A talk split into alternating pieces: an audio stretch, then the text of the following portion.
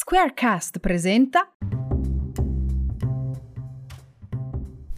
Buongiorno a tutti e benvenuti alla prima puntata del podcast Le pozioni della naturopata Elisa Pasquini. Nella puntata di oggi vorrei parlarvi della malva e dei suoi tanti e straordinari impieghi. La malva è una pianta erbacea biennale spesso perenne, con una radice a fittone bianca, turgida e carnosa. La malva silvestris è la malva più utilizzata in erboristeria e farmacologia rispetto alle altre varietà di malva come può essere la malva alcea.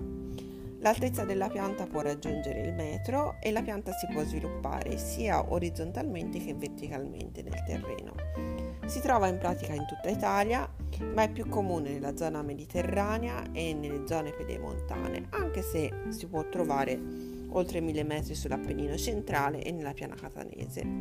Cresce soprattutto in terreni erbosi incolti. Il periodo ideale di raccolta sono diversi. Le foglie si raccolgono da giugno a settembre inoltrato, mentre i fiori da maggio a ottobre inoltrato. I fiori vanno recisi in bocciolo o al massimo appena aperti, preferibilmente la mattina quando la concentrazione della pianta è al suo apice. Le foglie possono essere conservate e seccate in sacchetti di tela in luoghi asciutti, mentre i fiori seccati vanno conservati in vasi a chiusura ermetica in un luogo buio. Le proprietà della malva. I fiori, particolarmente le foglie, sono ricchi di mucillagini che conferiscono a questa pianta proprietà emolienti ed antinfiammatorie per tutti i tessuti molli del corpo e quindi vengono usati spesso in naturopatia. Questi principi attivi agiscono rivestendo le mucose con uno strato vischioso e le proteggono da agenti irritanti. Per questo motivo l'uso della malva è indicato per la tosse, nelle forme catarrali delle prime vie aeree, per idratare e sfiammare il colon nell'intestino e per regolarne le funzioni, grazie anche alla sua dolce azione lassativa dovuta alle capacità delle mucillagini di formare una sorta di gel che agisce meccanicamente sulle feci e quindi agevola l'eliminazione.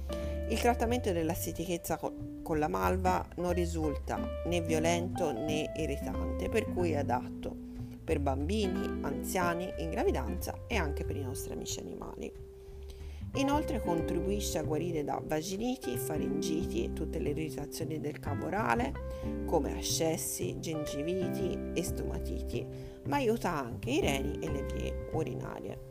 Non vi sono controindicazioni per la malva a meno che non si sia intolleranti ai costituenti della pianta, quali la malvina e la malvidina. Cosa si può fare con la malva? Di solito si fa il decotto che viene usato per tossi, raffreddore, costipazioni e infiammazioni intestinali. Si fa bollire per 5 minuti 3 g di malva essiccata, sia fiori che foglie, in 100 ml d'acqua e si può bere fino a 2 o 3 porzioni, quindi tazze o bicchieri al giorno.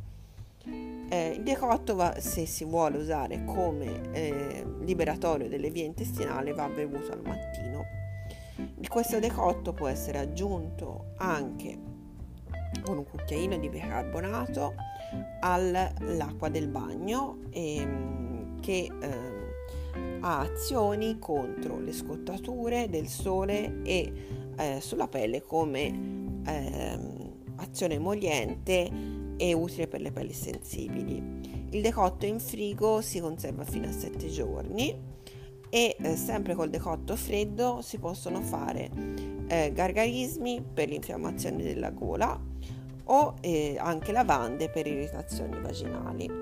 Si può anche fare uno spazzolino da denti con la malva. Eh, Pitagora scrisse di amare molto la malva cotta come verdura e eh, usava anche lo spazzolino di malva, molto diffuso a, fra i suoi contemporanei all'epoca. Per ottenere questo spazzolino usa e getta perfettamente biodegradabile, basta prelevare una radice di malva, pulirla bene bene e sciacquarla da un lato e la radice della malva non solo si sfilaccia, ma è ottimale per la pulizia dei denti, ma ha anche una proprietà antinfiammatoria utile per chi soffre di gengiviti. La malva può essere anche usata in cucina e quindi può essere usata eh, per fare delle creme e delle vellutate anche con quei legumi che sono per sua loro natura più asciutti. Inoltre grazie alle sue proprietà lassative e protettive del gastrointestinale eh, aiuta anche a rendere i legumi più digeribili. Vi lascio con una breve ricetta di vellutata ai piselli quindi prendete 200 g di piselli verdi spezzati, una piccola carota, una cipolla, un pezzetto di sedano, uno spicchio di aglio eh, con un po' di olio extravergine d'oliva, un litro e mezzo di brodo vegetale e 20 g di fiori e foglie di malva secchi. Dovreste ammollare i piselli spezzati per circa 4 ore, sciacquateli e versateli in un tegame in cui sarà fatto soffriggere un poco di olio battuto eh, con, con, il battuto di carota, cipolla sedano e aglio, farli rosolare per due minuti e coprire tutto con il brodo vegetale. A fine cottura eh, aggiungete anche i fiori i, e le foglie di malva e oppure potete metterli direttamente durante la cottura appena questo sobbolle e fate cuocere a fiamma moderata il tutto per una cinquantina di minuti. Poi eh, riducete in crema con il frullatore a immersione e se avete salvato dei piccoli fiori eh, di malva potete usarli come decorazione per il vostro piatto. Buon appetito e alla prossima puntata delle eh, pozioni della naturopata Elisa Pasquini.